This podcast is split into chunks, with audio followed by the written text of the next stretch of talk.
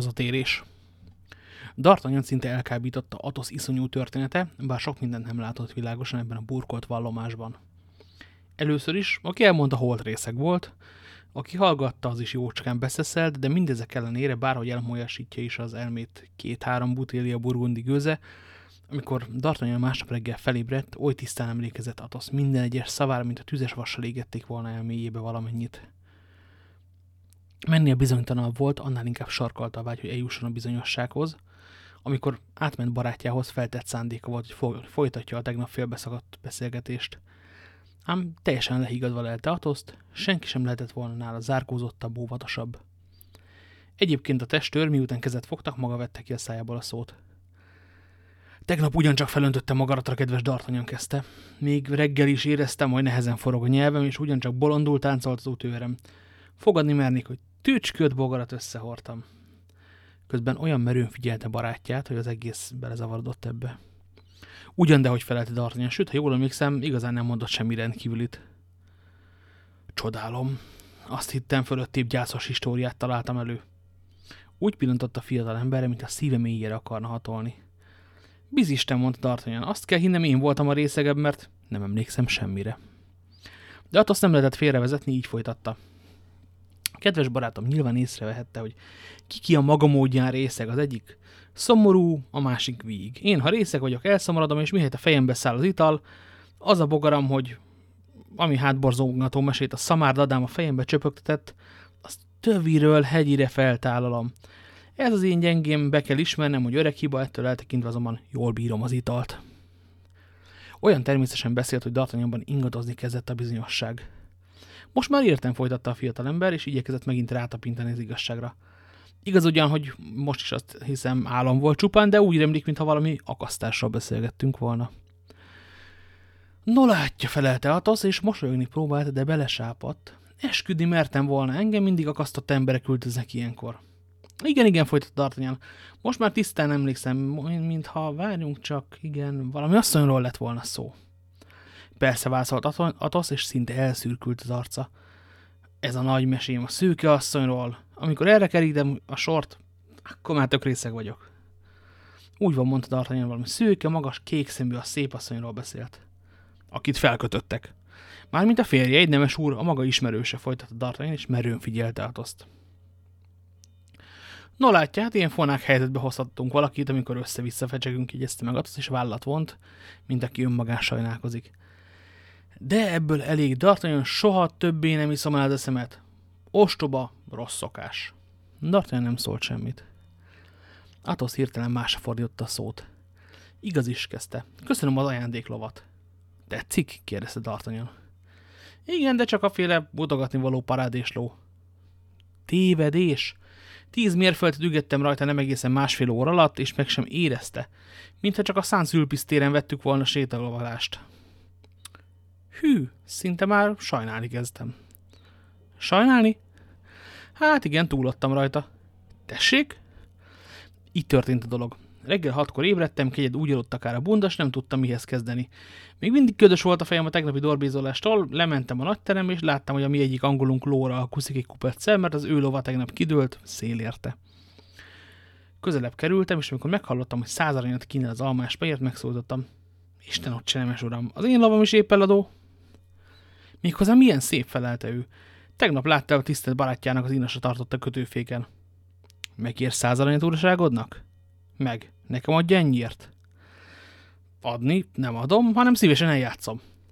Eljátsza? El. Hogyan? Kockán. Megállapodtunk, kockát vetettünk, és én elvesztettem a lovat. Hát igen, de a lótakarót azt visszanyertem, fejezte be Hatosz. D'Artagnan inkább morcosan hallgatta. Nem jól tettem? Kérdezte Atosz. Mi tagadásra? Nem a legjobban. Ez a ló lett volna az ismertetőjelünk egyszer az egyik ütközetben. Zálog volt, emlék Atosz, ezt nem kellett volna. De képzelje magát a helyembe kedvesen folytatta a testőr. Majd meghaltam az unalomtól, meg aztán becsület szavamra utálom az angol lovat. Ha pedig csak ismertetőjelre van szükség, hát nézze, arra jó nyereg is. Cifra holmi szemet szúr mindenkinek. Hogy hova lett a ló, arra majd találunk mentséget, magyarázatot. Az ördögbánya. A ló nem él örökké gondolja azt, hogy az enyémet elvitt a takonykor. D'Artagnan Zordon kedve egy csöppet sem enyhült. Sajnálom, folytatta Athos, hogy szemlátomás ennyire szívéhez nőttek ezek a jószágok. Pedig még nem is mondtam el mindent. Miért? Még mit csinált? Miután elvesztettem a lovam 9-re 10 ellenében, kutyaba a szerencse, úgy gondoltam, felteszem a kegyedét. Remélem nem jutott tovább a gondolatnál. De igen, nyomban valóra is váltottam. Hely a keservét, fakadt ki D'Artagnan türelmét veszítve. Játszottam, és elvesztettem. Az én lovamat? A kegyedét. Hétre nyolc ellenében, mert az egyik 19, a másik egy ilyen, de hisz tudja a közmondást. Atosz, esküszöm, nincsen józan eszénél.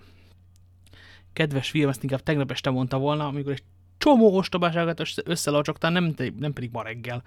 Szóval mindkét lovat elvesztettem, szerszámos túl szerelékestül. Borzalom. Várjon, várjon, várjon, nincs még vége? Tudja, én kitűnő játékos volnék, csak ne volnék olyan macsak, makacs. Hát én nem csak iszom, én makacs is vagyok. Most is addig makacskodtam. Bár semmilyen nem volt, hát mire játszott? De volt barátocskám. Hát mennyire volt? Ott volt az a gyémánt, amelyik tegnap még az ujján ragyogott. Rögtön szemet szúrt nekem.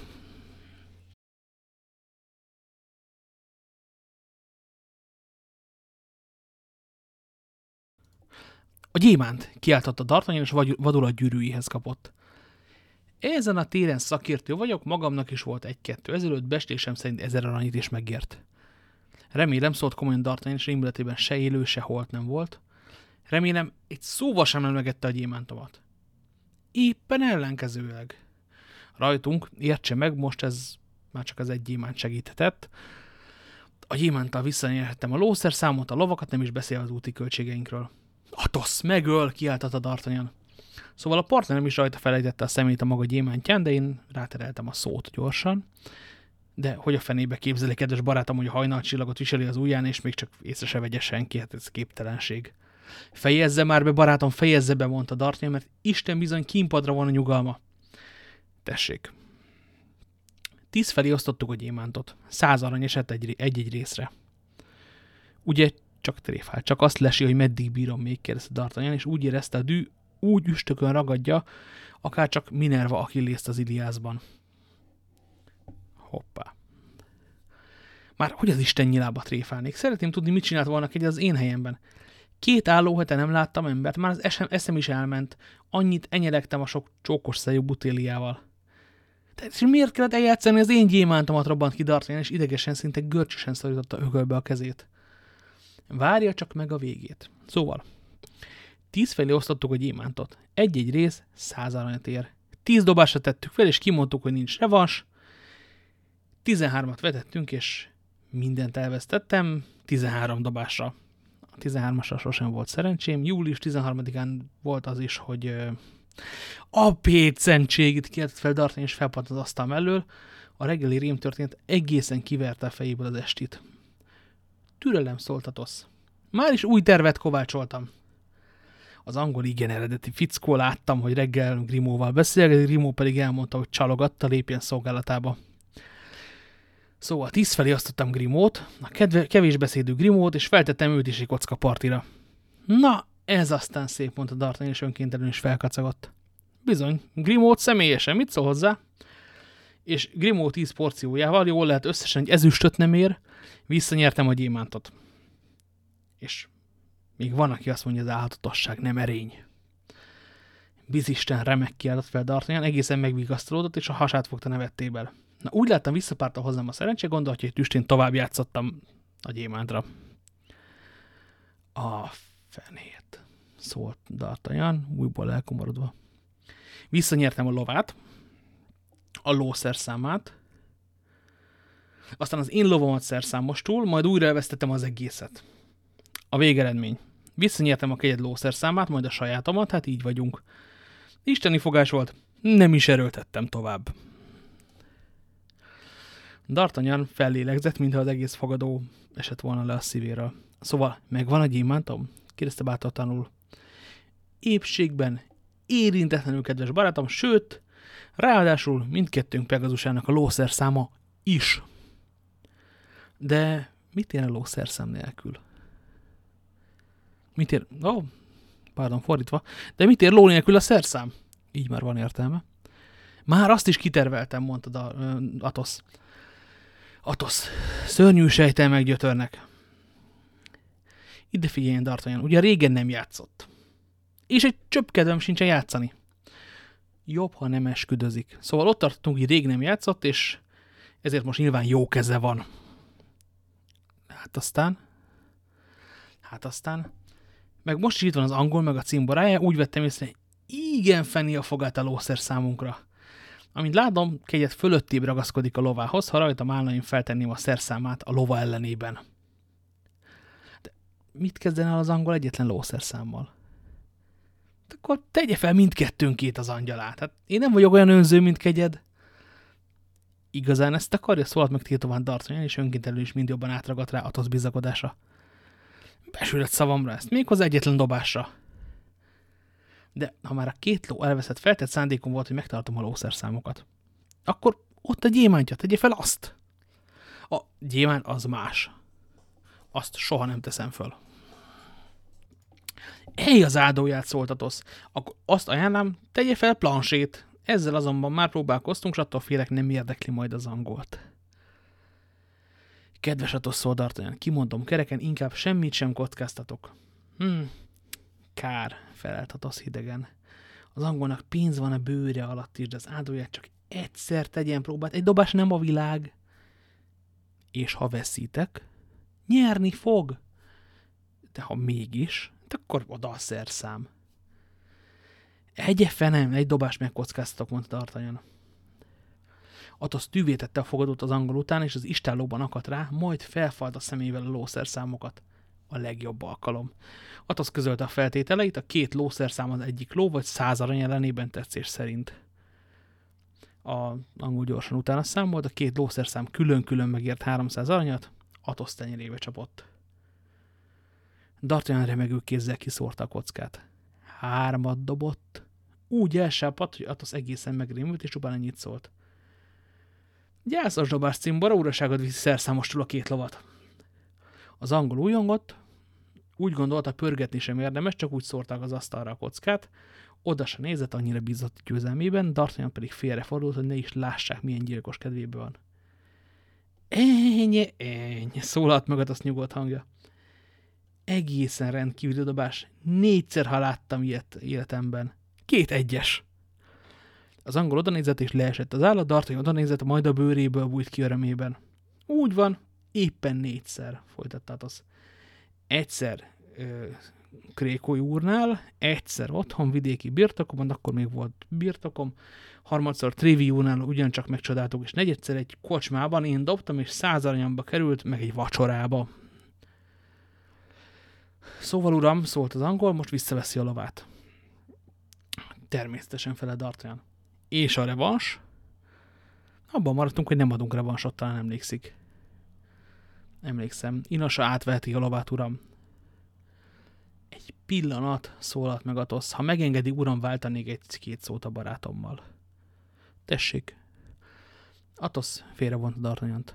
Na gonosz nélek, mit akar már megint? kérdezte D'Artagnan. Játszam talán tovább? Nem, de szeretném, ha gondolkodnék egy kicsit.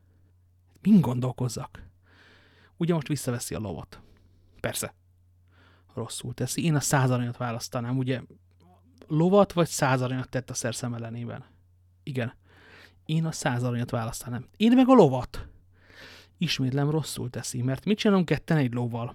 Remélem, hogy nem gondolja, hogy felülök a nyereg mögé, aztán úgy kocogunk, mint a kóborlovagok, kilőtték alóluk a fakójukat. Hát az pedig gyalázat volna, ha gyalogban dukolnék a lova teli palipája mellett. Én egy percig sem titováznék, hanem a százanőt választanám. Párizsba kell jutnunk, el kell a pénz. De Atosz, én a lovat akarom. Rosszul teszi barátom. A ló könnyen botlik, kificamítja a lábát, felsebzi a térdét. A ló színnel teszik valamelyik takonykóros ló után, és már is lőttek a lovának, vagyis a százaranyának a lovat abrakolni kell, a százalany meg a ló gazdáját abrakolja. De hogyan kerülünk akkor haza? Hely, ha nem jóját, az inasaink lován. Aki ránk néz, úgyis nyomban láthat, hogy úri emberek vagyunk. Szinte látom, milyen szépek leszünk gebe háton, na, majd Portos is Aramis a paripáját tánchatja mellettük. Portos! Aramis, harcsogta Atos havodázva. Tessé? kérdezte D'Artagnan, sehogy fel nem foghatta mindenről a barátja. Semmi, semmi, semmi, folytassuk, folytatta, mondta Atos. Szóval azt javasolja, azt, hogy válassza a száz aranyat D'Artagnan. A száz aranyjal a hónap végig éljük világunkat. Éppen elég bajunk volt. Ránk fér egy kis pihenő. Pihenő? Még mit nem Atos? Hát érjünk Párizsba, rögtön nyomozni kezdek azután a szegény nő után. Ez igen. Szóval azt hiszi, hogy a csikója többet ér majd a nyomozásban, mint a szép aranycsikók. Válassza a száz aranyat, barátom, válassza a száz aranyat. D'Artagnan alig várta, hogy beadhassa a derekát, csupán az ürügyet kereste, Mond pedig itt, most pedig itt volt a kitűnő ürügy. Külön is attól tartott, hogy túl sokáig ellenkezik, Atosz még önzőnek hiszi. Megadta hát magát, és a száz aranyat választotta, az angol azonnal le is számolta neki. Aztán már csak az indulással foglalkoztak. Békét kötöttek kocsmárossal, ami Atosz régi lován kívül még hat aranyba került, D'Artagnan is Atos átvette Planche és Grimaud két lovát, az inosok pedig gyalovágtak neki az útnak, fejükön cipelve a nyerget. Bármi gyatra is volt a két jó barát lova, hamarosan elhagyták inosaikat és megérkeztek Krévankörbe, Krév, Krévökörbe. Messziről látták, hogy valami smélabúsan könyököl az ablakban, és akárcsak szegény Zsuzsi a táborozáskor nézi, hogyan porzik a láthatár. Hoppá. Ezt meg kéne nézni eredetileg mi volt. Ha-hó, hé, Aramis, mi az ördögöt csinálott? kiabált a két jó barát. Na végre, D'Artagnan, végre, Atos válaszolt a fiatalember. Azon merengtem, hogy milyen gyorsan elsuhannak a világ örömei. Amint elnéztem, hogyan távolodik és hogyan tűnik el a porfelhője mögött angol paripám, úgy találtam, ez beszédesen példázza, mi múlékonyak földi dolgaink, mert hát mi az élet. Három szó jól összegzi. Erát, ezt, fújt. Azaz, vala, van, volt. Hát ez meg mit jelentsen, kérdezte D'Artagnan, jól lehet már felrém lett előtt az igazság. Hát azt, hogy ostoba fajankó vagyok, csak nem értek az üzlethez. 60 aranyért egy lovat, amelyik, ha elnézem, hogy repül kurta vágtával, és megtesz öt mérföldet egy óra alatt. D'Artagnan is Atos szívéből kacagott. Kedves D'Artagnanom szólt Aramis, ne vegyen nagyon zokan, hiszen szükség törvényban, és különben is én főképp hát én iszom meg a levét a dolognak, de ez a hitven kupac legalább 50 aranyat lopott ki a zsebemből, de legalább az urak tudják, milyen gondos, a, milyen gondos gazda. Inosaig lován lovagolnak, és éppen a díszparipákat lassan, de kíméletesen kötőféken vezettetik, ugye. Épp pillanatban jelent meg az úton egy málhás kocsi, és uh, Grimbo és Planchet lépett elő belőle. Egy-egy nyereg mindkettőjük fején. A málakocsi üresen volt visszatérőben Párizs felől, és a két inas megnézett a kocsisa, hogy szállítás fejében egész úton ellátják ivővízzel őt és lovakat is. Hát ez micsoda? kérdezte Aramis a történtek láttán. Csak a nyereg? Érti már, szólalt meg Atosz. Hajszára így jártam én is, barátaim. Valami lassúgta, a szerszámot ne adjam. Pazen, hozzd ide az uraké mellé az új lószerszámomat. Hát a papocskákkal mit csinált? kérdezte D'Artagnan. Másnap meghívtam őket ebédre, kedves barátom szólt Aramis, mellékesen szólván pompás az itteni bor, mindent megtettem, ami csak rajtam át, hogy alaposan berúgjanak. Akkor aztán a plébáros megtiltotta, hogy levessem az ubbonyomat, a jezsuita meg arra kért, hogy ajánljam be a testőrségbe. Hát a dolgozat, hangoskodott D'Artagnan. A dolgozat, követlem, hogy töröljék el a dolgozatot. Azóta, folytatta Aramis, vígan élek. Befogtam egy költeménybe, minden versora egy szótagú, elég nehéz, de minél nehezebb valami, annál értékesebb. A téma csiklandós, felolvasom az első éneket, 400 sor, egy perc alatt végzünk vele.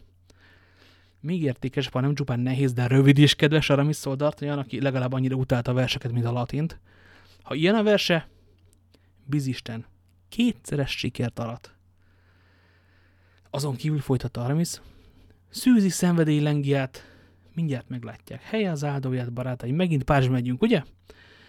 Készen állok. Szóval viszont látjuk Portoszt, a derék cimborát, alig várom, akár hiszik, akár nem hiányzik már nekem az a nagy gyerek. Bezegő egy királyságért sem adta volna el a lovát, erre mérget veszek. Bár láthatnám a nyerekben paripáján, a török császár nem lehet nála fényesebb, az biztos. Egy órányát pihentek csak, hogy a lovak kifújják magukat, Aramis kifizette a számláját, Bazent is feltessékelte a márhás, márhás kocsira cimboráival, aztán útnak indultak, hogy csatlakozzanak Portoshoz. Már nem találták az ágyban jó barátjukat, nem is volt olyan sápat, mint D'Artagnan első látogatás, akkor jól lett egyedül volt, négy személyre telített asztal mellett üldögélt, incsiklandó pecsenyék, de rohadt éhes vagyok, válogatott borok, csodás gyümölcs, ebből állt az ebédje. Hely az angyalát fogadta őket, és felkezd asztaltól. A legjobbkor érkeztek, uraim, épp a levesnél tartok, velem ebédelnek. Ho-ho, mondta D'Artagnan, ezeket a butéliákat nem muszkaton lasszolja fogta, nem is szólva a többiről. Tűzdelt frikandó, bél szín. Eszek, szólt Portos. Eszegettek. Teljesen kiveszi az embert egy ilyen átkozott, ficam. Atos, Atos, volt már ficama? Soha. Viszont úgy emlékezem, amikor a Férú utcában hajba kaptunk a bíboros embereivel, és egyikünk belém döfött. 8-10 nappal történtek, után nekem is igen remegét vagyam volt. Csak nem egy maga készül elfogyasztani ezt az egész ebédet, kedves Portos, kérdezte Aramis. Nem, felelte Portos. Néhány urat vártam ebédre a szomszédból, de éppen most üzenték, hogy nem jöhetnek, most átveszik helyüket a barátaim, én pedig mit, sem vesztek a cserén. Hé, muszkaton, széket még ide, és még egyszer ennyi butéliát. Tudják-e, mit teszünk, kérdezte Atos 15 perc múlva. Hogy a csodában ne válaszolta D'Artagnan. Én tűzelt borjúpecsenyét, articsókával meg velővel. Én birkaszteletet szólalt meg Portos. Én pedig csirke mellett szólalt meg Aramis. Valamennyien tévednek, uraim, válaszolt komolyan Atos, mert lovat esznek. Ugyan már, mondta D'Artagnan. Lovat, utálkozott Aramis. Csak Portos maradt néma. Lovat bizony. Igaz-e Portos, hogy lovat? Talán még lótakarót is. Azt nem. Uraim, a lótakaró és a szerszám megmaradt, szólt Portos. Bizisten, minnyivel megérjük a pénzünket, mondta Aramis, mint csak összebeszéltünk volna. Tudni szólt meg Portos, túl szép volt az a ló, sokkal szebb, mint a látogatóm, és nem akartam őt megszégyeníteni. Meg aztán a hercegnő még mindig üdül, ugyebár firtatta D'Artagnan. Még mindig felelte a Portos, azon kívül bizony Isten lehetetlen volt észre nem vennem, mennyire megtetszett a ló a tartományi kormányzónak. Őt is ide vártam volna délre a többi nemes úrral, nem tehettem, hogy ne hagyjam neki ajándékba. Ajándékba? kiáltott fel D'Artagnan. Úgy van, ajándékba mi tűrés tagadás felelte Portos, mert 150 aranyat úgy megért az a ló, mint egy fillért. A fösvénytisztó meg alig adott érte 80-at. Nyereg nélkül? kérdezte Aramis. Úgy ám, nyereg nélkül. Felhívom tisztelt fel, figyelmüket, uraim, szólt az, hogy Portos csinálta a legjobb vásárt közülünk.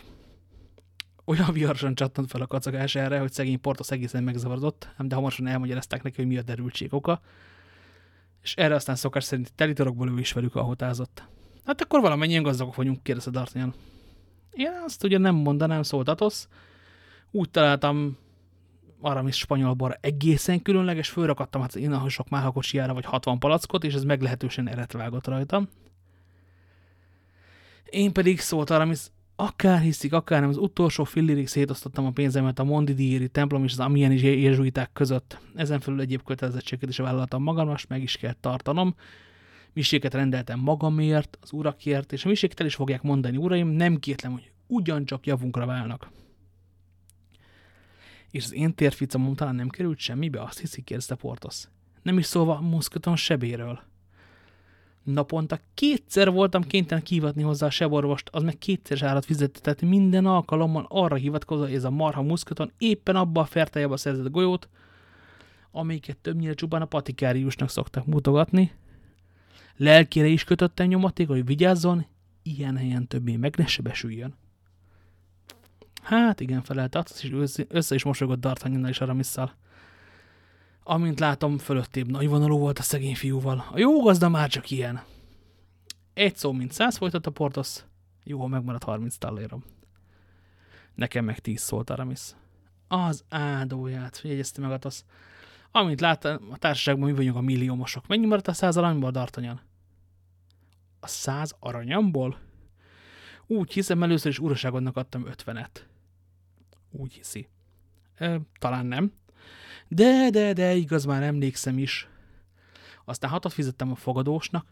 Annak az állatnak hogy adhatott neki hat aranyat? Hiszen kegyed mondta, hogy annyit adjak. Na persze, én mindig túl jó vagyok. Ezek után mennyi maradt? 25 arany felette D'Artagnan. Nekem pedig szólott Atosz, és némi apró pénzt szedegetett össze a zsebéből. Nekem um, um, semmi. Bizisten semmi, de minden esetre olyan kevés, hogy nem is érdemes hozzátenni a többihez. Számítsuk ki, tehát mennyink van összesen Portos. 30 tallér, Aramis, 10 arany, D'Artagnan, 25, összesen kérdez 475 frank felett D'Artagnan, aki úgy számolt, akár Archimédész. Na, mire Párizsban élünk, lesz belőle még legalább 400, szólt Portos, azon kívül lószerszámok. No, és a testőrlovak, kérdezte Aramis. A testőrlovak? Hát inasaink négy lovából kettőt előléptettük, és azokat kisorsoljuk, a 400 frankból meg kitelik egy fél ló, azt megkapja valamelyik gyalogcimbora, ezek után kiforgatjuk a zsebeinket, és a maradék dart, maradékot Dartanyának adjuk, neki szerencsés keze van, felteszi a pénzt valamelyik csapszékben, hát a többi meg megy magától. Együnk már, szól meg Portos, kihűl az ebéd. A négy jó barát most, hogy ilyen, ilyeténképpen dűlőre jutottak a jövendőjükkel, derekasan neki lehetett az ebédnek. A maradék Musketon, Bazin, Planche és Grimaud úrnak jutott. Amint Párizsban megérkeztek, D'Artagnan Trévi úr levele várta. A testőrkapitány értesítette, hogy a király teljesíti kérelmét, és kegyes engedelmével beléphet a testőrök közé. Ezzel D'Artagnan minden szíve teljesült. Természetesen egyet kivéve azt, hogy Bonacioni nyomára lejjen. Tüstént nyargat és nagy vígan a cimboráihoz, akiktől alig fél órája köszönt el. Nagy gondban, szomorúságban találta őket. Atosznak gyúltál össze, Atosznak, Atosznál gyűltek össze találkozásra. Ez mindig annak a jele volt, hogy meglehetősen komoly a helyzet.